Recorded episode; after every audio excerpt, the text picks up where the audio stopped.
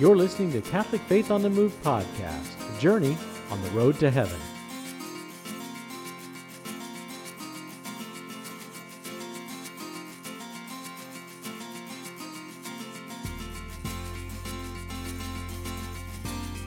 This episode, we will explore the writings of Bishop Fulton Sheen. We'll learn about the life of Blessed Anne Catherine Emmerich and go on pilgrimage to one of the most important places in Christendom, the Church of the Holy Sepulchre in Jerusalem. Come, Holy Spirit, fill the hearts of your faithful, and kindle on us the fire of your love. In 2014, Sue and I were blessed to be able to take a pilgrimage to the Holy Land. And um, as a part of that, probably the highlight of the trip was to be able to visit the Church of the Holy Sepulchre, which is where we're going to go on pilgrimage today. Um, appropriately enough. The, uh, the Church of the Holy Sepulchre was uh, initially built in 326 by Constantine, uh, the Roman emperor who had converted to Christianity um, through the love and prayers of his mother, Saint Helena. And it's been the uh, it, it's the site of um, the crucifixion of Christ, the anointing of his body, and his burial in the tomb. And it's unlike any church you really think of when you think of a church. You know, you don't walk in one set of doors and see an altar up front with a cross over it. Um, it's actually uh, a huge structure that encompasses um, several chapel, chapels and, and um, small little uh, altars uh, throughout, um, each one having some significance, whether it's to the uh, religious order that takes care of that particular section, um, or uh, obviously with the uh, with the Passion of Christ, His crucifixion and burial in the tomb. Um, and it's uh, it's an amazing structure and an amazing visit and a place to go on pilgrimage. Now, Chip and I are going to take you along our journey on our pilgrimage day with our group tour. And like many of the groups, we start off with the Via Dolorosa. And I know that for me, part of it, as you start off, we did actually have the opportunity to take turns carrying the cross, and we sang along the way. And it was very beautiful. And it is quite an experience you're going through, and there are other groups going through and doing that too. But the rest of the town is going on with their daily work and school and shopping and so you're going through that it must be an experience for them to see all these groups going through yeah all these pilgrim groups coming through carrying carrying their crosses mm-hmm. through the marketplace Amazing. yeah so it's kind of serene that we're in this moment but i will say at first you kind of get caught up with taking the pictures and having your turn and videotaping and where everyone is at. And you start to become more of a tourist than a pilgrim. But thank goodness we did have uh, a wonderful priest, Father um, Mike Schmitz, that was with us. And on one of there's several places where you stop, and we went into a little chapel. And part of his talk was telling us, reminding us what we were doing and I think at that point for me, it really changed back to being a pilgrimage. It really, um, I started to actually feel that presence of what we were doing. Right, rather than being a tourist, it was a it was a nice opportunity to be able to, to take a moment and collect ourselves and stop taking pictures and videos and just think about you know where we were standing and, and what had happened there 2,000 years ago. I know it was quite emotional for myself and I know some other people. Um, so it, it was a beautiful experience to be able to do that. And, and I will tell you, uh, last year and of course this year, it totally changes your life. Um, it's one of the most important things that make me think everyone really needs to go there. So as we continue on, you come into the the courtyard of the Holy Sepulchre, and there's a grand entrance, and as you come in, uh, a beautiful scene with some beautiful lamps is over the stone of anointing. Right, which is the first thing you see walking in the door, and it's a, you know, a marble a marble stone that's there um, that you can you know venerate, and um, and everybody does when they first walk in, and and it's just uh, you know it's just an, a good reminder as you're walking in. The first thing that you see is this is where Christ was laid after he was crucified and, and anointed for burial. as you walk in the door. And I notice I myself did this, and most people, you want to touch it, and you also a lot of times want to touch some of the things that you got there um, to be blessed by touching the stone. And it smells so beautiful because a lot of people bring different oils and put it over the stone, and then all your objects gain that smell. And I know a lot of things that I brought back for people had that scent, and so many of them still comment on how that was so important to them, how that really, you know, really struck them, and they felt that they had that smell of Jerusalem. Right, right. It was very, very visceral, very, um, you know, using like the Catholic Church always does, using all our senses to experience things. So it was a uh, great reminder of that. And the next place you come up to are the steps going up to Golgotha. Of course, now when they did the sepulchre, you no longer have the actual hill there. They've taken that away, and you actually just, they've kept the actual rock where the cross was, and all the rest of it built around it. There's some steps, and there are purposely uneven and very large, and it's, it's, quite a task just to walk up these steps. And I think that adds to the, the the spirit of the pilgrimage too, so that you're walking up these steps that are that you can't just skip up. You know, you have to concentrate on what you're doing and focus on um, what you're doing as you're climbing up the hill where Jesus was crucified, and and to have that thought in your you know in the forefront of your uh, brain as you're walking up these steps is is critical. And then you get to the top, um, and you're just struck with the beauty of the site. They have it's very ornamental and there's an altar over the actual place where the cross was.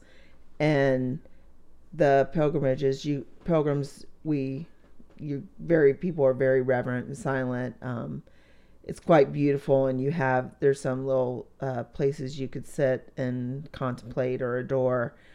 And you take turns and you get to go up and you actually have to bend over and several people you can there's a hole where you can place your hand in and you can kind of touch it if you reach down in you can actually touch the top of the rock there.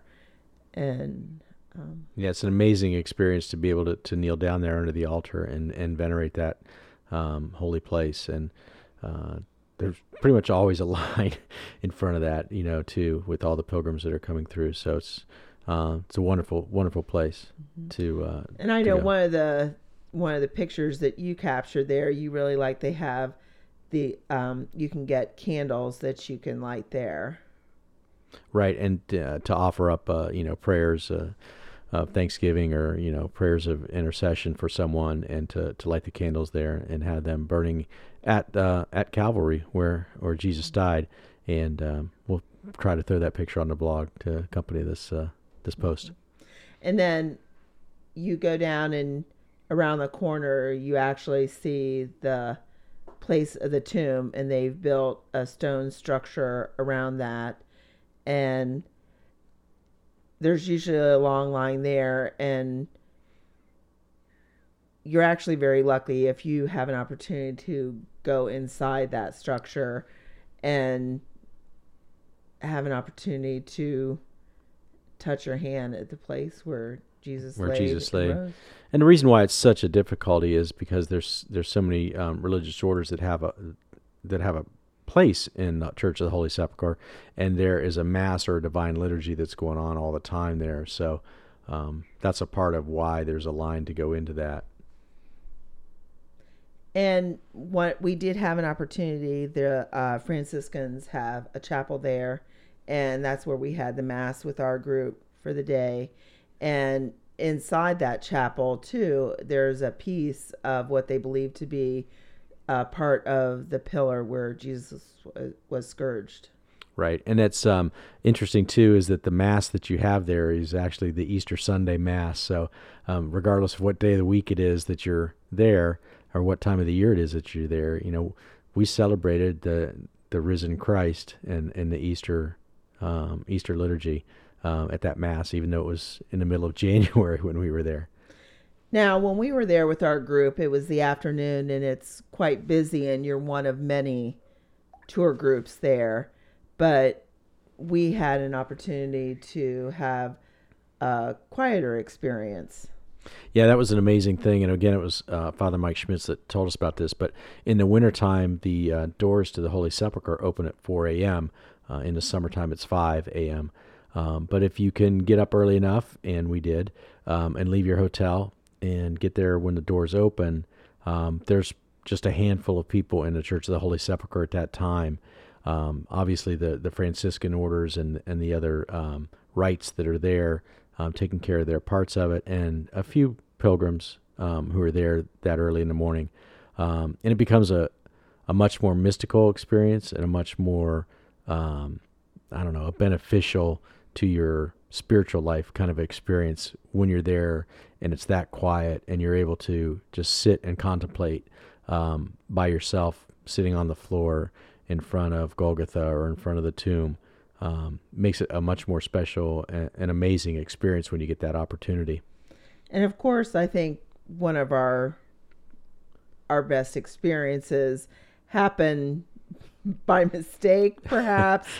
uh, the first day Chip and I went together, and we were there at four o'clock, and we came in, and there were a couple people outside the tomb, and you're it's kind of you wonder are we allowed to go in? Can we not go in? Because it's sometimes very confusing what exactly is going on. And they opened it up and uh, chip and i went in we happened to be there with uh, a priest and it looked like maybe a nun and one other person. And they have a little wooden door at the front. They started to put the little wooden door on the outside. When you go in to the tomb, it's actually two very small rooms. The the outer room uh, where they do the worship, and then there's actually you go through an even smaller door uh, to where actually the the tomb is. The tomb is right. Uh, so, and in that section, maybe just like two people. If you back in, like two people can co- go in, and then you kind of back right back out. So they went to put the door on, and they kind of looked at us, and they said, "Mass." And we shook our head. Yes, yes. sure. and uh, it was being said in Italian. Yeah. So they did um, a daily mass service in Italian, and we were privileged enough to be there in, in the tomb of Christ to to receive Him in communion. So it was amazing, amazing experience. And in the midst of this awe, probably the most interesting part. Do you want to tell? Sure. We talking about the yeah? So um, so as the priest comes out to offer uh, communion to us, you know, it's an Italian priest, an Italian nun, and a couple of Italian tourists and us, and uh, so he's you know saying Corpus Christi, Corpus Christi, and even to Sue, who you know is of Italian heritage, he said Corpus Christi, and then he looked at me, and I had her multicolored backpack on my back he looked at the backpack and he said, The body of a Christ. Obviously, I was an American, not an Italian, as opposed to everybody else that was in the tomb with us. So that was kind of a fun experience. But that was a spe- yeah, it was very special, and we did um, end up having two more, having two other. Uh, one we partook of a mass up uh, at Golgotha, and then another one out just outside the tomb. Just outside the tomb. There's a mass at uh, I think at about six o'clock in the morning, um, a Catholic mass uh, outside the tomb every morning, and each of the different rites has a different liturgy going on at different times, and it's all very well coordinated by the Franciscans and. Um, uh, they maintain order and a timetable and and everything for all the different. And while it's very well coordinated, to us it's very confusing because things are going on and you're just like what is that and why are they bring why are they carrying out those benches and bringing in new benches and they rolled up the carpet and they're bringing in a different carpet and basically it's because each rite has their own um, decoration and um, uh, uses for the different uh, spots in the in the holy mm-hmm. sepulcher so I hope that everyone has an opportunity to go there. I definitely now having that experience I tell everyone that if you have vacation plans, put this at the top because it changes you. And someone even noted the other day when they came back, and it, I know that it's changed me and my whole experience every day, every time you go to mass, um, every time you read something, you're you have that feeling I was there, I touched that. You know, it just takes on a whole another layer. And someone else did explain say to me that uh, they felt that I had really changed, and it has to. That experience has to change you. Yeah, absolutely. So if you've ever if you ever get the opportunity, uh, we highly recommend that um, you take part in a in a pilgrimage to the Holy Land and, Now- and try to get to the Holy Sepulchre. Yeah, we were very lucky to go on a. Uh, our group was with Jeff Cavins, so um, there are several people that are very familiar with everything, but we got all kinds of information, and that was great. But I know that now that we've been there, uh, there is a hotel in the Notre Dame Center right next to the Holy Sepulchre. And I know that that's where we want to go back to because then we would be able to, you would have that opportunity to uh, get there early and stay there late and be there at times when it weren't, where there weren't a lot of tourists. Right. So if you're if you're ever back there and going to do that, we would recommend the Notre Dame Center to stay at. It's very close, and um, it, the Holy Sepulchre is a place that, uh, as Catholics, you you almost have to go. I mean, this whole concept of pilgrimage and and the concept of pilgrimage from the olden days of you know you had to make this pilgrimage it makes you more holy. Well it does. I mean there's there's a reason why pilgrimages exist and um, the holy sepulchre is, is probably the top of the list when it comes to, to catholic pilgrimages. Check out our blog and other information including links to our facebook and twitter pages at our website catholicfaithonthemove.com or send us an email at catholicfaithonthemove at gmail.com Today, we're going to get to know a little bit more about Blessed Anne Catherine Emmerich, who is best known for her books and writing the, of the Dolorous Passion of our Lord Jesus Christ. And it was made famous when Mel Gibson made his movie about the Passion of the Christ. And he used the book and the information here for most of uh, the movie. He accredited her for that. She was born in 1774 in um, Germany, um, known as the Holy Roman Empire at the time. And as a young child, she always wanted to join uh, the convent and become a, a nun. Um, from a from a very early age, she felt that that call. And she started getting visions at a very young age, and she realized quickly that this was something that not everyone had. So she tried not to speak of it but she also had um, feelings that she was able to discern uh, things that were holy and things that were evil. And it was known that she would be out working, and if the Blessed Sacrament was exposed near her, uh, she would start kneeling and praying in that direction. And also, she knew if she came across a holy relic. She was able to tell all the information about that relic, where it came from, and then all about that saint too. So she had a lot of knowledge about what was going on that she, for uh, a girl, young girl who was very poor and hadn't read very much. Matter of fact, it mentioned that while she was familiar with parts of the Bible from going to Mass, she hadn't really read the New Testament or Old Testament. So her visions and her insight was really quite astounding. So, as a young girl, when she wanted to get into the convent, you know, most convents require a dowry for a young girl to enter, and she was so poor that she didn't have that. She tried several um, orders and was unable to get in. And then she found an order that was going to take her in, but they wanted her to go work with this family or to go learn how to play the organ uh, in order to be her basically her dowry to get in was then they would have an organist at the order. Um, so she went to stay with this um, family um, and learn the organ from them. Um, but it was a very poor family, and she ended up giving all the money that she had earned over the course of time from her various odd jobs to help support this family and never learned to play the organ.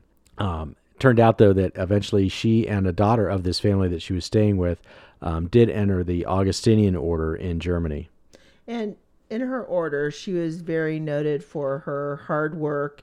And even though throughout most of her life she was very sick, she worked very hard. And of course, this caused some jealousy. It seems like to be um, something that goes along with a lot of the saints, especially the nuns, that they were sick, but they worked very hard. Right. I became a, a little bit jealous of the other sisters in her order became jealous of her fastidiousness when it came to the, came to devotions and the traditions of the order. So later on, she also had uh, she got the stigmata, but prior to that, she also in one of her prayers had a vision of Jesus and was offered a crown of thorns or a crown of flowers, and she asked for the crown of thorns.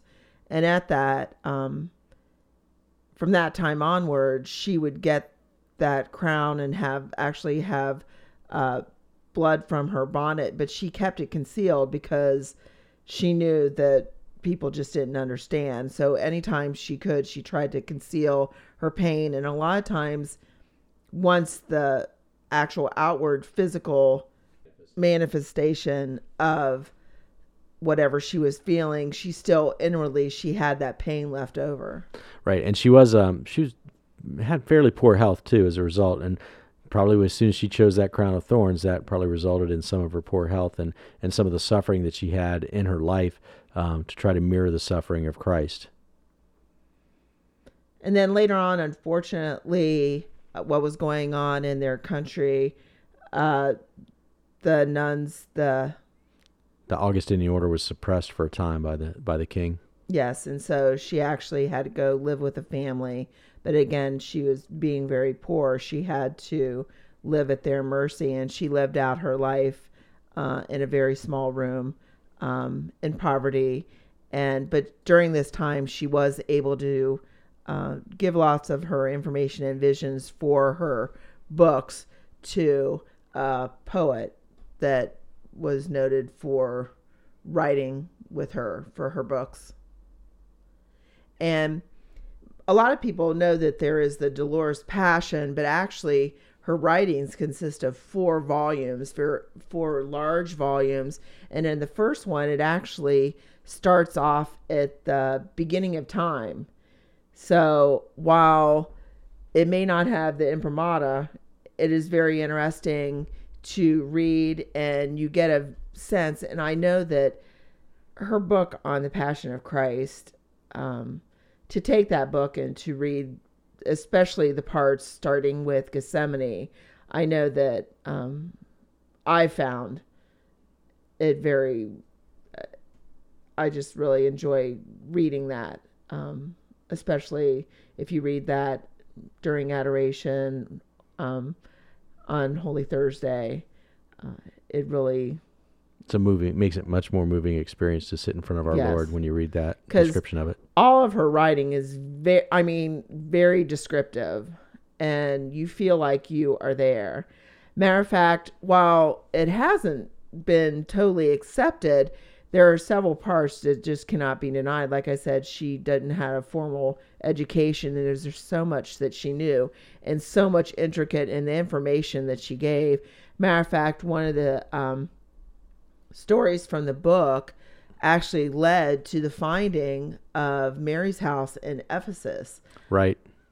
And uh, even though she hadn't been there, or the translator, uh, the poet hadn't been there either, uh, the description she gave of the house really helped them when they were um, doing an archaeological dig at Ephesus um, to find the place where Mary lived out the rest of her life. Um, and it been, has been visited by uh, several popes since it was found and uh, recognized as a shrine. Yeah, and one of the things on the back of the book, I like how it says if you've ever wondered what it would be like to be a spectator in the crowd at the crucifixion of Christ, read this book.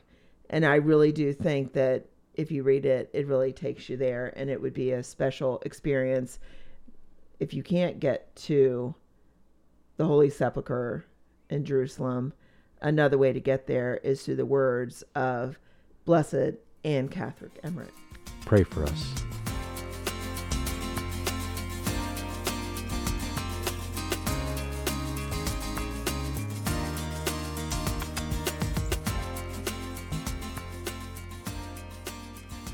Our book we're discussing today is Characters of the Passion by Fulton J. Sheen Lessons on Faith and Trust. It was written in 1947. It's about 100 pages long and a perfect book for Holy Week. And in the book, he takes the character, seven different characters of the Passion of Christ, and discusses them at length. The first character is Peter, a lesson on falling and rising. Now, Peter is like the perfect model of you know, both human weakness and the human desire for holiness all wrapped up into one person. And as Fulton Sheen states, if you have never sinned, you could never call Christ Savior. The next chapter is Judas, a lesson on self pity. Now, Judas is like one of the most complex characters in the Passion narrative. I mean, he, here he is, a follower and disciple of Christ, uh, one of his friends, believing in what he says, and then he betrays him in the end uh, to the Jews and the Romans. It's a very complex character. Mm-hmm. And one of the quotes that I found interesting is The greatest harm to the cause of Christ is not done by enemies, but by those who have been cradled in her sacred associations and nourished in the faith. The scandal of the fallen always fallen aways provides opportunities for enemies who still are timid. The next one that we talk about is Pilate, a lesson on political power. Yeah, and that's exactly it. It, bring, it draws the whole political process and the concept of, of religion and politics all together into one person in the form of Pontius Pilate. Yes, and uh, it gives us, uh, Fulton Sheen gives us a warning that the grave danger today is not religion and politics, but politics in religion. And we find that very much today. And also, he talks about um, as religion fades, so will freedom. For only where the Spirit of God is, is there liberty. And then the next character is Herod, a lesson on self love. Now, see, Herod represents like hedonism and, and kind of like our modern modern culture today, where it's all about you know feeling good and whatever you know whatever I want to do about me, and it's all about me and not about anybody else. Mm-hmm. You know, that's what Herod brings to this story. Mm-hmm. And one of the quotes here is, "There are so many in the world that way. They do not want to be better; they only want to feel better." And so that's very much that me society that we have going on and and another one i like from that section was uh, you cannot preach goodness to an evil world and expect anything less than to be crucified and i think a lot of people too find that that we're shocked that the world doesn't always want to hear what we have to say but we have to remember that jesus told us that uh, chapter 5 is claudia and herodias a lesson in opposites and this is interesting. You know, Claudia is the wife of Pilate, you know, and she's the one that warned Pilate not to have anything to do with Jesus in the trial because of the dream that she had. And, and basically, she was bringing, you know, the goodness of faith and, and promoting faith into the equation of Holy Week. Whereas Herodias, the wife of Herod, you know, represents a more evil side and actually was the one who, uh, she's the one that wanted St. John the Baptist's head on a platter. Um, so, not quite so good not quite so faith filled. Mm-hmm. And uh, Fulton Sheen describes winning the world to Christ or winning to the world to the Antichrist requires playing one of two roles that of Eve or Mary. And I think we see those themes a lot that good and evil. And so Claudia had goodwill and Herodias had evil will. The one embraced religion and the other one rejected it. Rejected it, yeah. Uh, chapter six is Barabbas and the Thieves, a lesson on true freedom.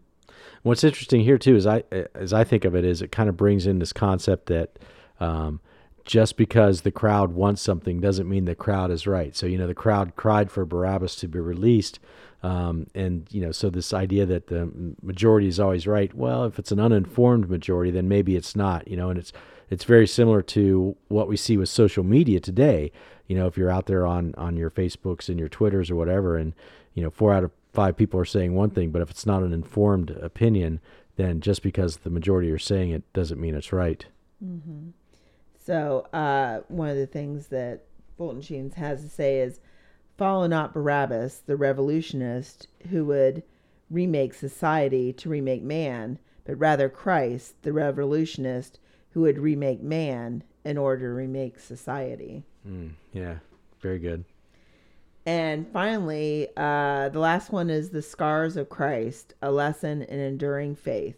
Now, that's interesting to have the scars of Christ as a character of the Passion, but you know it's really true because you know we, without Good Friday we can't have Easter. So without the the scars of Christ we can't have the resurrection. And and I think the lesson here is a little bit of the that the suffering that we all feel in our lives is what helps lead us to heaven and those those scars on the journey that we'll feel that we feel. Mm-hmm.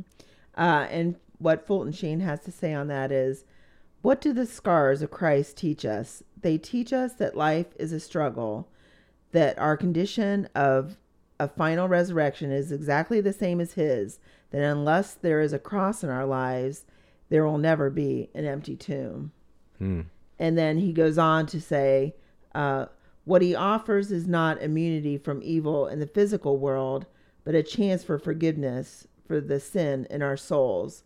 So it's that transfigure from uh, our pains sometimes gain us the riches in our spiritual life. And I think that's what this Holy Week is all about. An excellent way to enter into Holy Week. Have a blessed Holy Week. Glory be to the Father, and to the Son, and to the Holy Spirit, as it was in the beginning, is now, and ever shall be, world without end. Amen.